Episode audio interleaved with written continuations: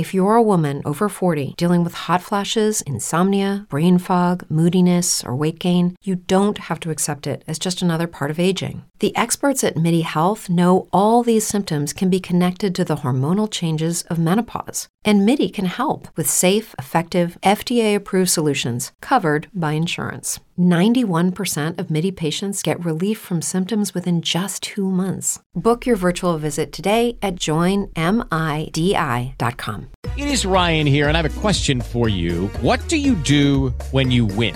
Like, are you a fist pumper? A woohooer, a hand clapper, a high fiver. I kind of like the high five, but if you want to hone in on those winning moves, check out Chumba Casino. At ChumbaCasino.com, choose from hundreds of social casino style games for your chance to redeem serious cash prizes. There are new game releases weekly, plus free daily bonuses. So don't wait. Start having the most fun ever at ChumbaCasino.com. No purchase necessary. VGW. Void were prohibited by law. See terms and conditions. 18 plus. You are listening to SPN, the Sports Podcasting Network.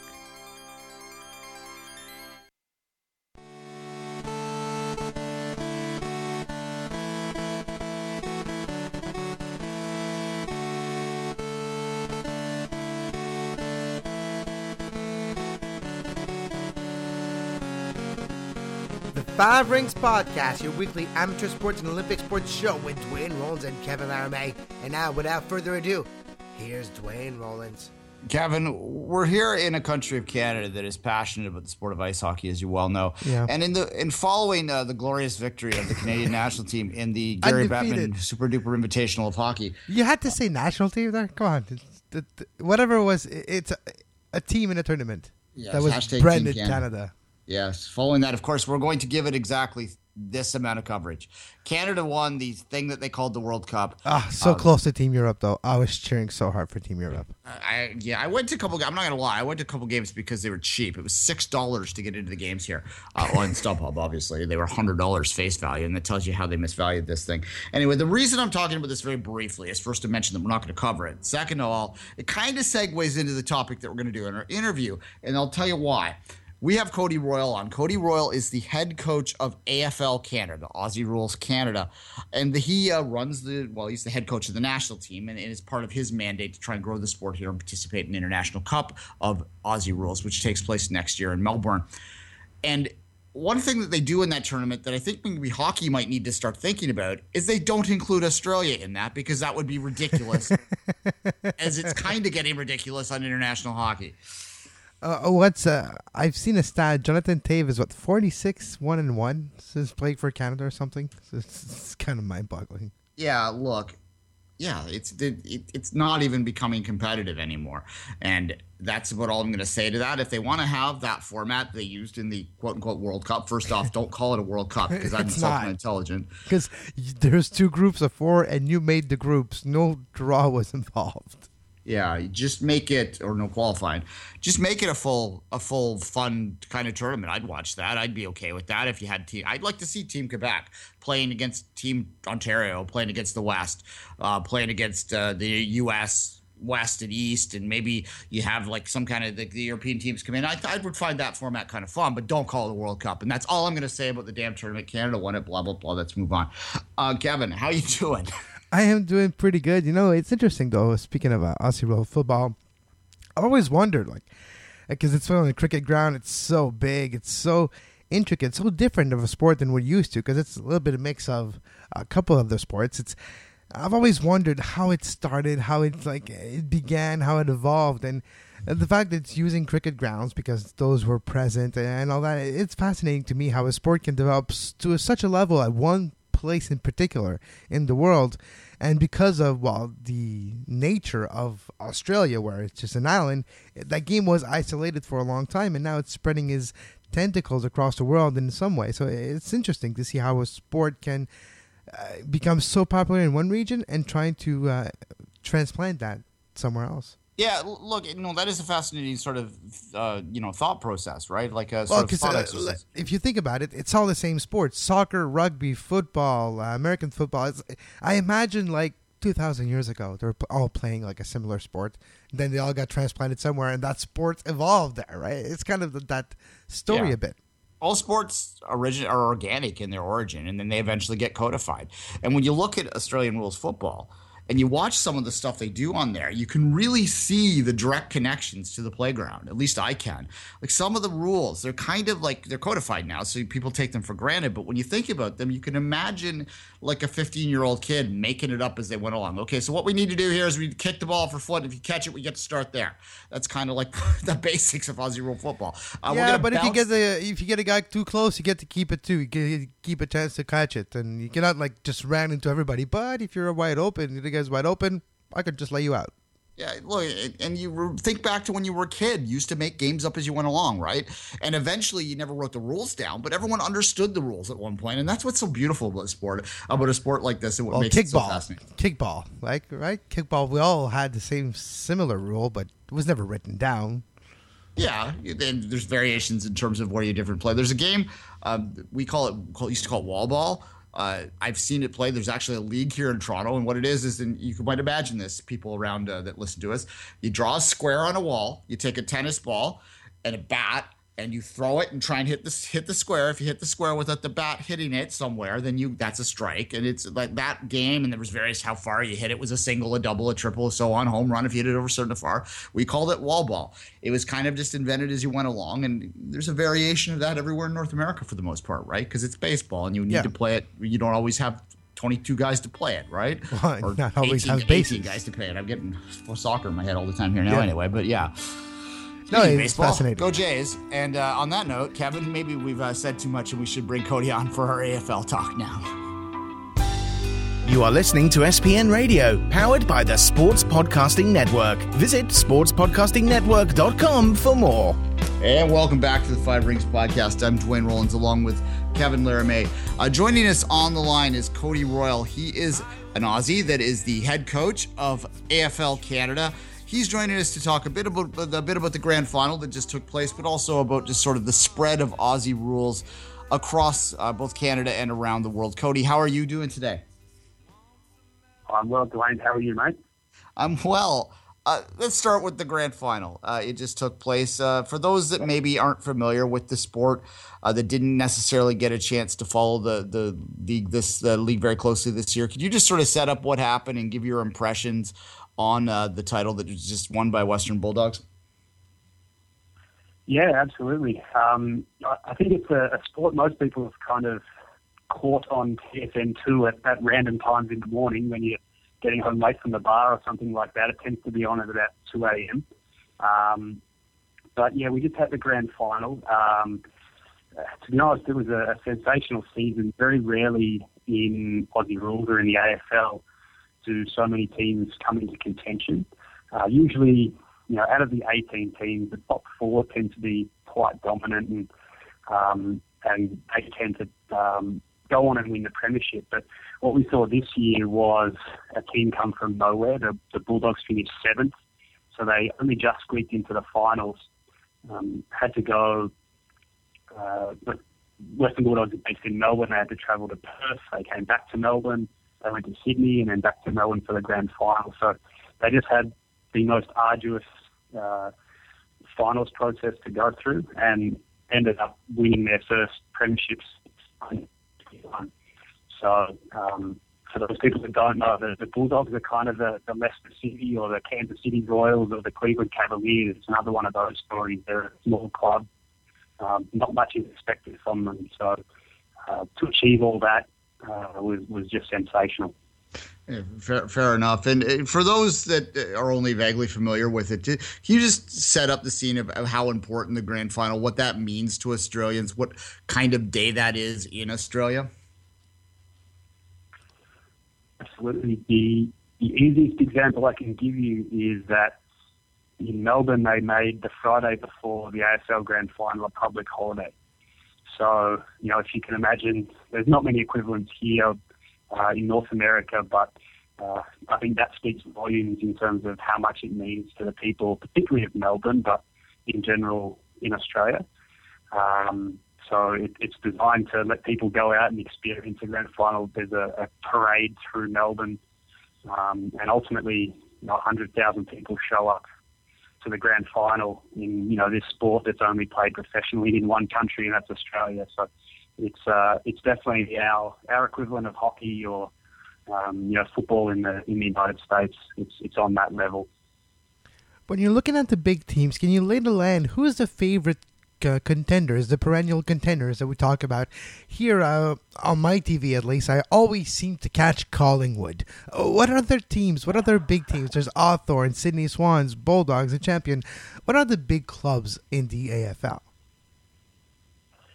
Yeah, Collingwood certainly the biggest club, um, and an interesting story. They, you know, they were um, close to folding not so long ago, um, and rebuilt their club and have become a, powerhouse. Uh, definitely financially, they've also won a premiership recently. Um, more recently, if you go through the, let's say, the last decade, the dominant teams have certainly been the Sydney Swans, who played in the grand final. They lost to the Bulldogs. They were heavy favourites to win again.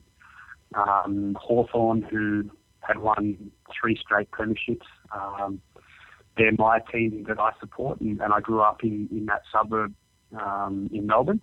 Uh, so saw a lot of them again when they were quite bad in the in the 90s and have come good, just like Collingwood, um, and uh, and Geelong as well, uh, who have just had a, a recent history of premierships. So Sydney, Geelong, and, and Hawthorn have shared most of the last uh, 10 years worth of premierships. So they're they're the powerhouses, and, and Collingwood are in that group as well. Can you explain to us, Cody, uh, what is AFL Canada and uh, what does it entail for uh, this country where you mentioned the sport is not played professional here, but it is being played in Canada? Oh, absolutely, yeah. Um, so AFL Canada is the, the governing body over here. They are tasked with growing the sport in Canada. Uh, so we we are actual actually an AFL entity. So we report into the AFL on a you know, quarterly or, or half year basis on, on, what we're up to and, and have regular meetings with them. Um, and so they basically oversee uh, a bunch of clubs. I think we're at 36 football clubs now across Canada, literally from Victoria right to Halifax. So we span the entire country. And um, and so part of my role is, is obviously to help develop the game as well, but I, I coach the, the national team, so I'm getting players from across the country to uh, to play in international tournaments. So it's not just like it's it's kind of landed here and thrived here. You know, we're playing against Great Britain and the United States and France and Sweden and, and teams like that. So um, yeah, uh, we have a national presence. It's just it hasn't quite been felt yet. Um, but we're working towards that to, to have a bit more of a presence on a national scale. Cody, uh, I, am curious about how this works on an international level. I assume that the Australian uh, doesn't Australia doesn't compete directly with countries like Canada. Uh, that they, they because they have the professional infrastructure. That just would be men against boys. I would imagine, not to be dismissive, but you know what I'm saying. Um, how does the international game work? Exactly right. I mean, international excludes Australia. That'd be uh, it'd be ridiculous. We wouldn't get the ball.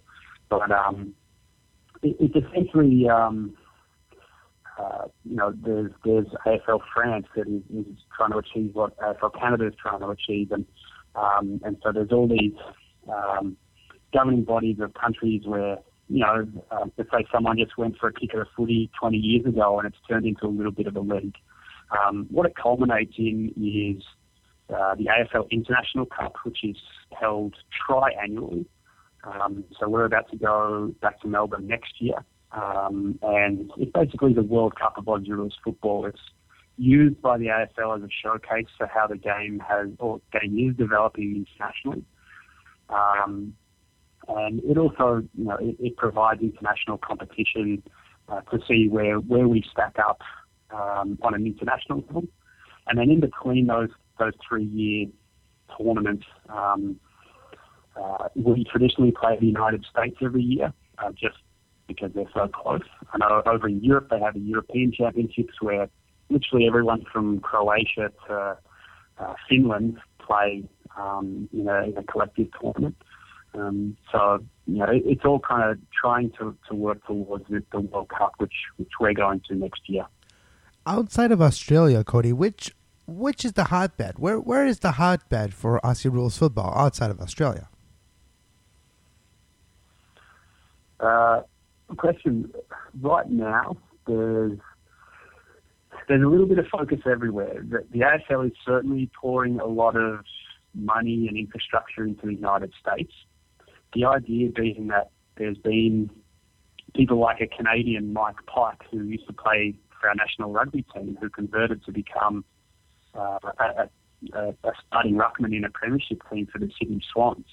Um, so they're looking at North American athletes like that and saying, well, even guys that are, let's say, playing Division Two basketball, we might be able to get those guys at 22 and, and you know, they've got the raw measurables, they've got the, the jumping, the, the running. Um, they're certainly super athletic. We can actually turn them into Aussie rules players. Um, so they're, they're having, um, you know, combines in, in Los Angeles and inviting ex-basketballers to come. So that's certainly one.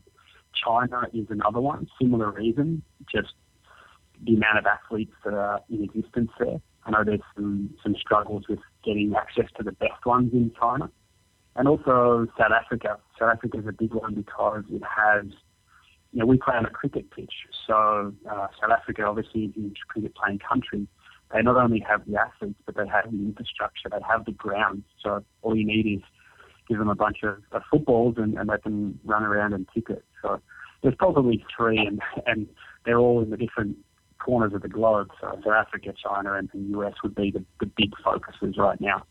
You mentioned Mike Pyke, and that was actually going to be my, my next question. Is that sort of the next natural evolution of the AFL in Australia? Is to find more international player presence? I mean, obviously, we're many years away between international, true international competition that includes Australia, I suspect. But to have more guys, more Mike Pykes out there, more guys they find, is that a reasonable goal in the next few years to have an increased international presence on the pit, on the field for teams? Yeah, definitely. It, it just has to be. Um, you know, Australia at whatever we're at 24 million people right now between all the different sports that we play. Um, you know, the, next evolution has to be to go outside and get players. And, and there's, I mean, Ireland is one that has, you know, repeatedly been able to convert um, athletes from Gaelic football to go over and play Aussie rules. But that's, a, that's an easy one. Now it's gone into the Mike Pykes, getting guys from rugby, getting guys from rugby league or, or basketball from the United States, like I spoke about before, um, and then converting them. So it's it's one of those things where you know some measures have been taken. There is an international rookie list now where you can go and add some guys to your list that don't count against your salary cap that you can have train in a professional environment and try and train them up and, and get them used to the nuances of Aussie rules. Um, but then also you've got, it's like the NFL or the Premier League, that these coaches and the development managers, they're, they're there and they need to deliver in a very quick time frame. So you've kind of got, you know, one side pulling on, we need results now, and, and from an international growth perspective, we need time to, you know, train these guys up and to get them into actual games. So it's an interesting landscape at the moment, but yeah, like you mentioned, uh, Mike Pyke is a great example. There, there needs to be more of those types of players uh, come along. Uh, forgive me if this is a naive question, but I, I, have always been curious of why the game doesn't have any doesn't have much of a presence in New Zealand. You would think that uh, because of the shared sporting culture, I know they're different countries, but the kind of shared similar culture in similar areas of the world, there'd be more of a presence there. Can, can you address that? Yeah, simple answer rugby. Um, it's it's why it's the same reason not many other sports, and I know you guys are, big uh, soccer heads. It's the reason in Canada why none of those other sports have taken off, and they're huge globally. You know, up against hockey. Um, I think every athlete wants to be a rugby player in New Zealand, just as every athlete here wants to play for the Leafs or, or the Flames or, or the Habs. Um, and I think they're just in that, that similar vein where um, that's ideally where they want to head, and, and that's what they're obsessed about. And AFL is a sport that they know a little bit about. They may have played it at school, but not all that interested in. All right, fair, fair enough. Let's turn our attention to end the conversation to, to here in Canada. Uh, you are the head coach of the national team. Uh, what are their prospects uh, that in the next year uh, to do well at, at the cup that you mentioned earlier? Uh, how, how do you feel that uh, you're setting up for that? Yeah, really well. we we had our best ever finish at the 2014 tournament. We came fifth, um, so we won four of our five games that we played and we set in, in motion a, a three-year plan that was aimed at delivering the cup. Um, so for us, the next step is to compete with the big boys, which are the New Zealand, the, the Papua New Guinea, South Africa, countries that are a lot more established than we are, and, and also don't have as far to travel as we do. Our biggest challenge has always been getting our guys to have three weeks off, leave their jobs, leave their families, their wives, their girlfriends, their kids, to go to Australia to compete for this thing. So um, our our president, Lockie Griffiths, a, a huge shout out to him. He, he's been the most supportive guy in the country in terms of allowing us to to do certain things and invest in certain things, you know, technology, um, basically whatever we, we want to, to put into place to have a shot at winning. Um, and also we've, been able to put in a development process across the country where we can identify the best players. And, and one of those things is actually we developed a provincial tournament. So BC, Alberta, Ontario, and uh, combined Eastern team, Quebec and, and Nova Scotia, um, all came together. So we, we could then scout those teams and identify the players that we wanted to pull into the national program. So we actually have three levels, which um, which is great. You know, there, there's going to be people that they never get a chance to to represent Canada, but they get a chance to represent Ontario or, or Quebec. Um, you know, and that's helping to draw more and more people into the game, which just gives us a, a bigger pool to choose from. So um, the, the, aim is to win, definitely. Uh, that's definitely going to be challenging. But um, yeah, we're we're not shy about stating our intentions to go to Australia next year, and there's going to be 25 countries all trying to do the same thing. But we think we're we've got the structures and we've got the players in place to be able to have a, a shot at winning. All right, uh, that's uh, final question here. Uh, uh, you're a you're a halfback for the Broadview Hawks, I understand, according to the the interweb here. Uh, that's a Toronto team in the Toronto League, which is one of the bigger ones uh, in the country. I think it is the biggest one in the country. It's fair to say, correct? Um, and uh, I'm just curious if someone is listening to this and their their interest is piqued, they've seen it on TV at two in the morning. Uh, maybe they're a rugby player that's uh, looking for a new challenge. Uh, how can they go about in various parts of the country to to reach out and get involved in this sport? Yeah, um, definitely to uh, whatever province they're in. Um, have a look if there is a, a governing body. So BC, Alberta, uh, Ontario, Quebec, and Nova Scotia are the main five. Um, or you can reach out directly to AFL Canada, and they'll uh, it's just aflcanada.com. I think there's a map on there that shows you where all the clubs are. Um, easy to locate, and I think um, yeah, that, you made a good point there. What, where we do really well, and, and the, the types of players that stick around in Aussie rules, um, are people that are interested in a competitive sport. Um, so we, we get you know players from basketball or, or hockey or, or rugby who do want to still be in a competitive sport and don't want to kind of drop back to a beer league or a pickup league. Um, I think you'd really enjoy Aussie rules. It's got a lot of elements of everything. Um, and there should be a club in your area. So I'd say the easiest way to, to get involved would be either uh, aflcanada.com. Um, you can also, I guess, jump on your Twitter and, and follow me and send me a message, and I can direct you in the, the right path as well. I did a story for the Guelph Mercury back when it was still publishing uh, about the Guelph team in this league a few years ago. My understanding, my memory of the time was there was a, restriction in the amount of Australians on each team. Is that still the case? It is, yeah.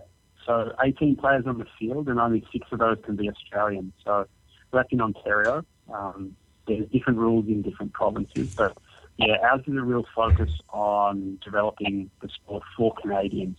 It's not an expat league of just Aussies that met at the pub and decided to go and play footy together. Um, we're really interested in teaching the sport so that you know we can develop fans over here and and have people get up at two o'clock in the morning to watch the AFL Grand Final. Um, I know the best thing for me is that you know, I was sitting there watching it on the weekend, and all the people that were texting me about what was going into become fans, and that's you know, as a coach and someone who's trying to develop the sport, it was.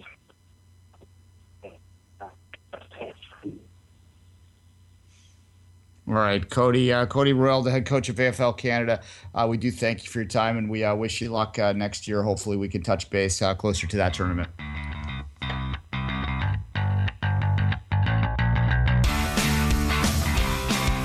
You are listening to SPN Radio, powered by the Sports Podcasting Network. Visit sportspodcastingnetwork.com for more.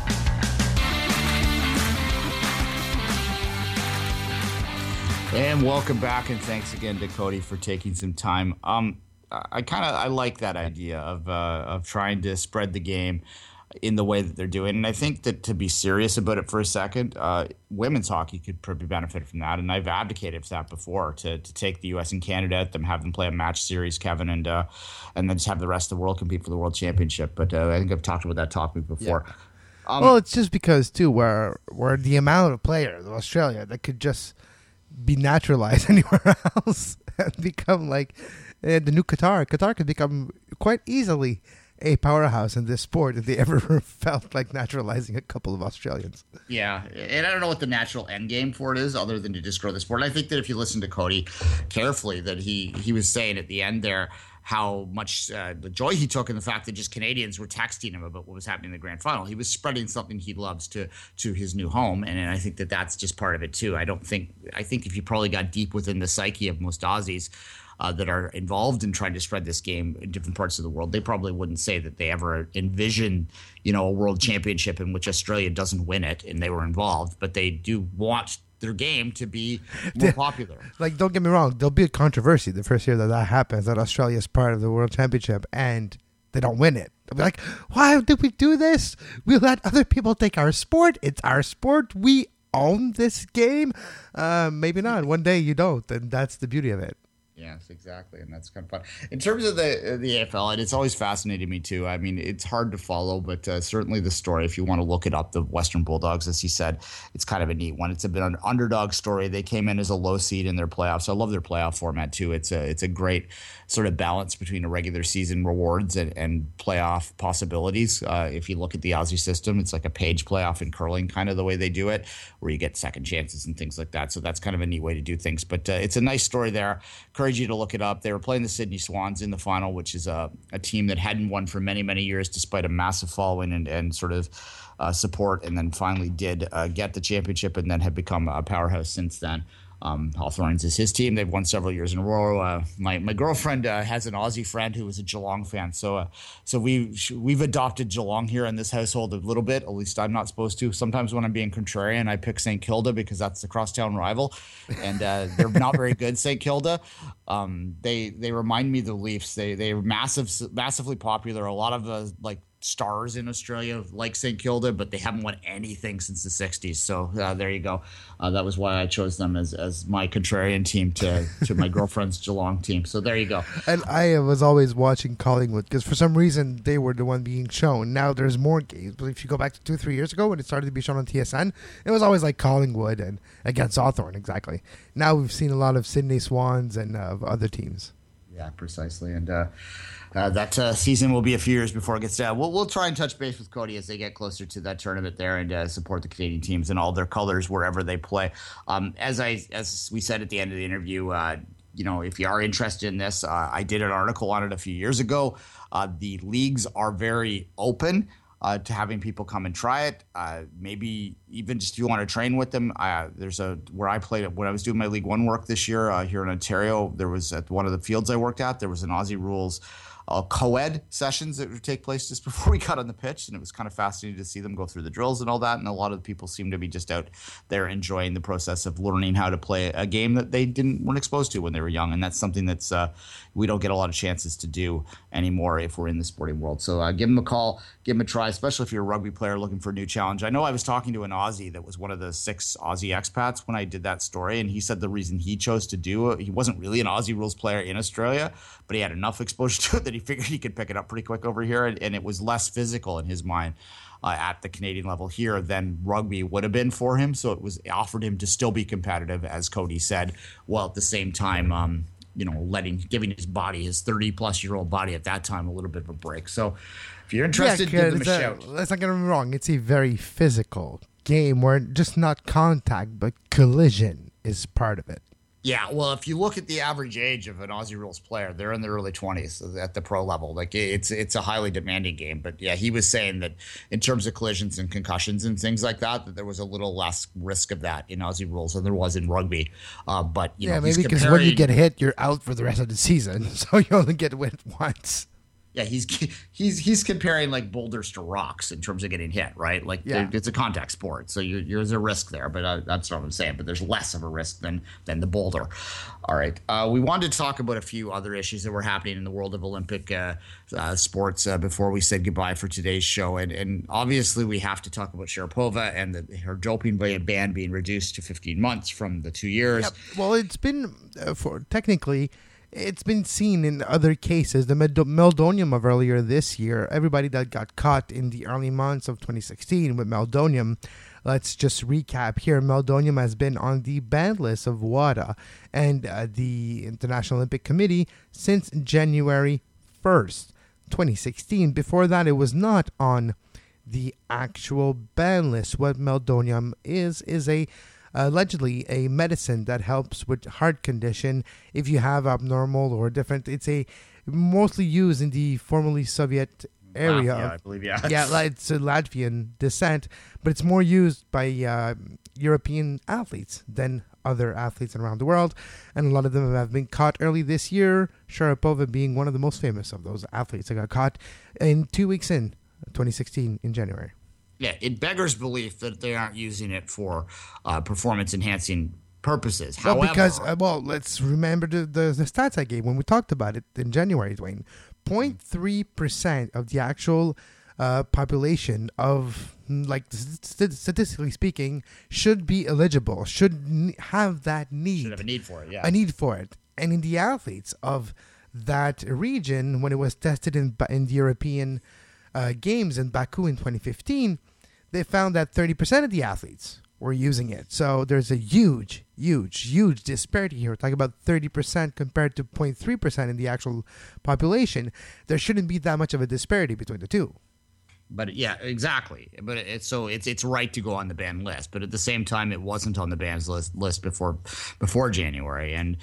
The argument that a lot of athletes were making is that the, the way that it was informed that they could no longer take what they would have called a supplement. And uh, the way it was uh, actually believed is technically it was supposed to take one month to be out of your system.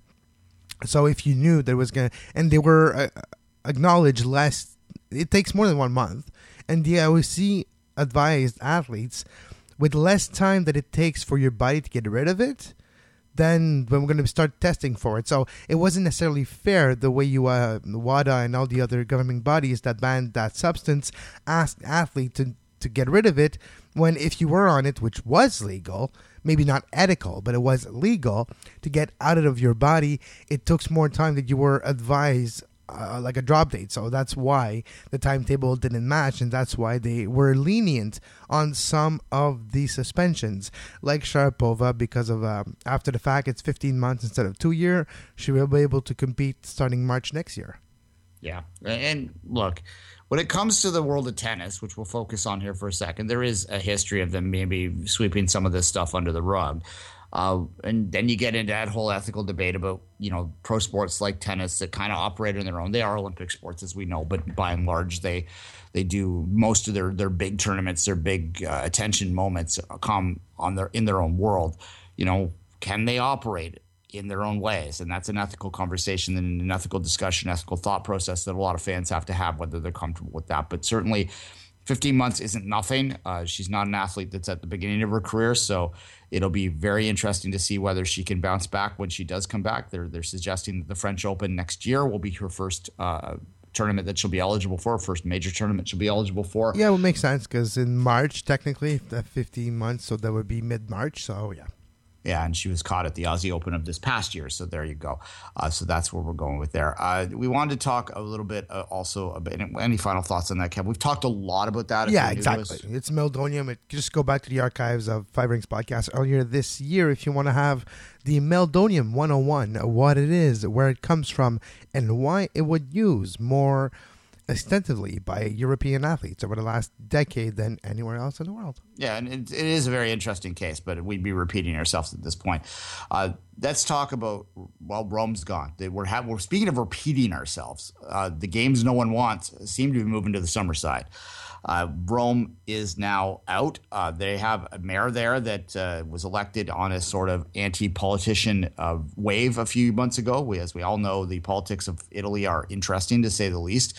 Uh, this individual was elected basically, basically saying that she was going to sweep things up and reform the past. And one of the things that she's done is, is it's not really in her control right now. She's not really doing the things that uh, that were suggested that she was going to do when she was elected.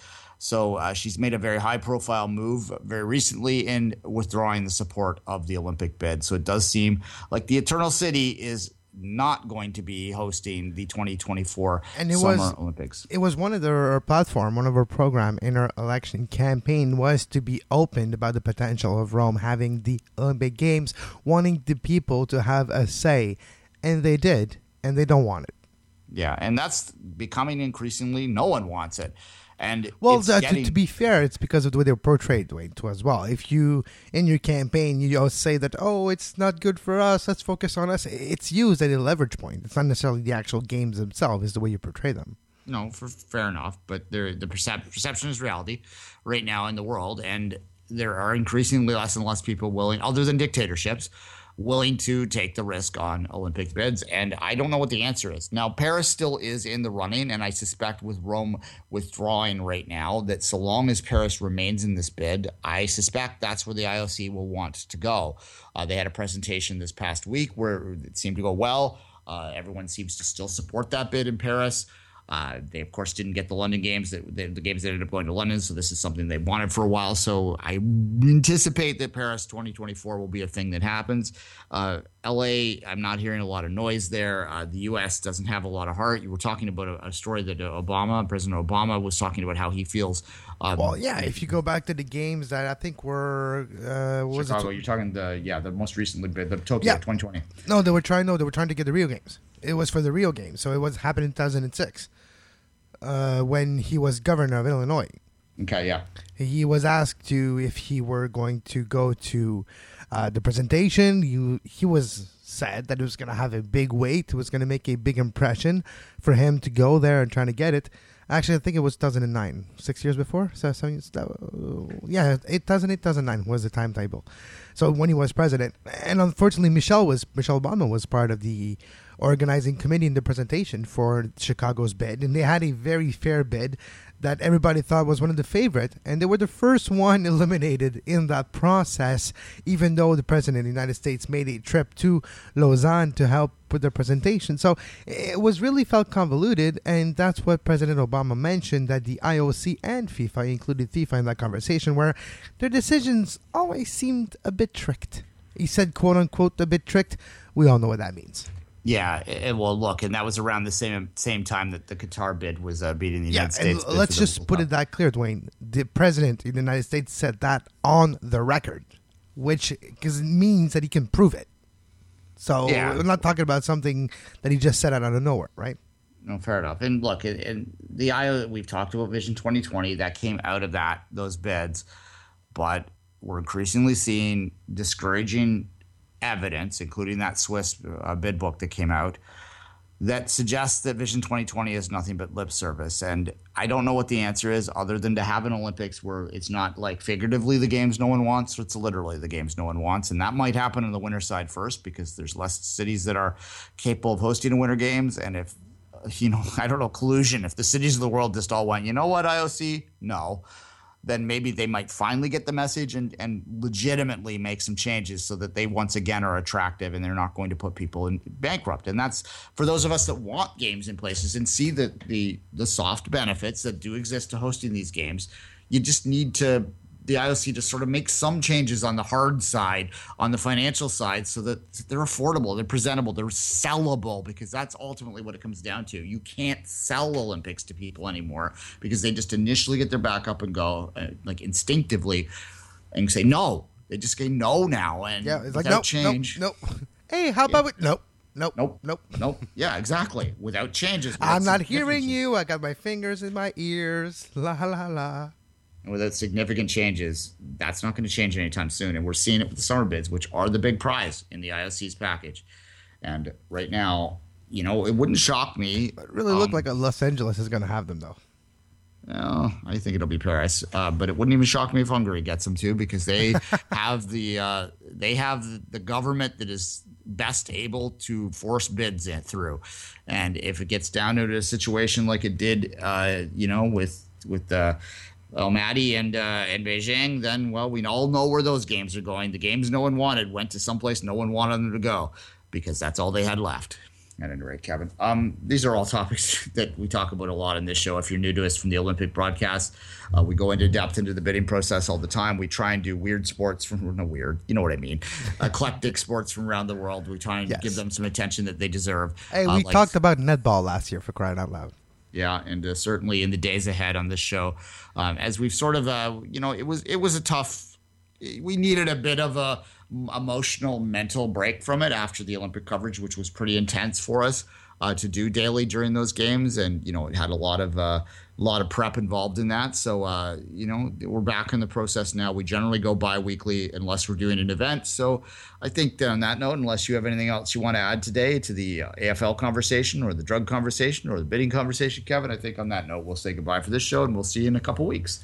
Exactly. So until next time on the Five Ring Podcast, let us know if your thoughts. What would you like us to cover next? Is there a big event that you're looking forward to that you would like to have our views on it? Let us know. SportsPodcastingNetwork.com. And until next time, on your podium, folks. You were listening to SPN, the Sports Podcasting Network. Visit us, SportsPodcastingNetwork.com.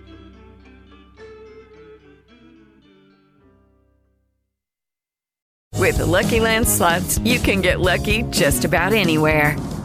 This is your captain speaking. Uh, we've got clear runway and the weather's fine, but we're just going to circle up here a while and uh, get lucky. No, no, nothing like that. It's just these cash prizes add up quick. So I suggest you sit back, keep your tray table upright, and start getting lucky. Play for free at LuckyLandSlots.com. Are you feeling lucky? No purchase necessary. Void where prohibited by law. 18 plus terms and conditions apply. See website for details.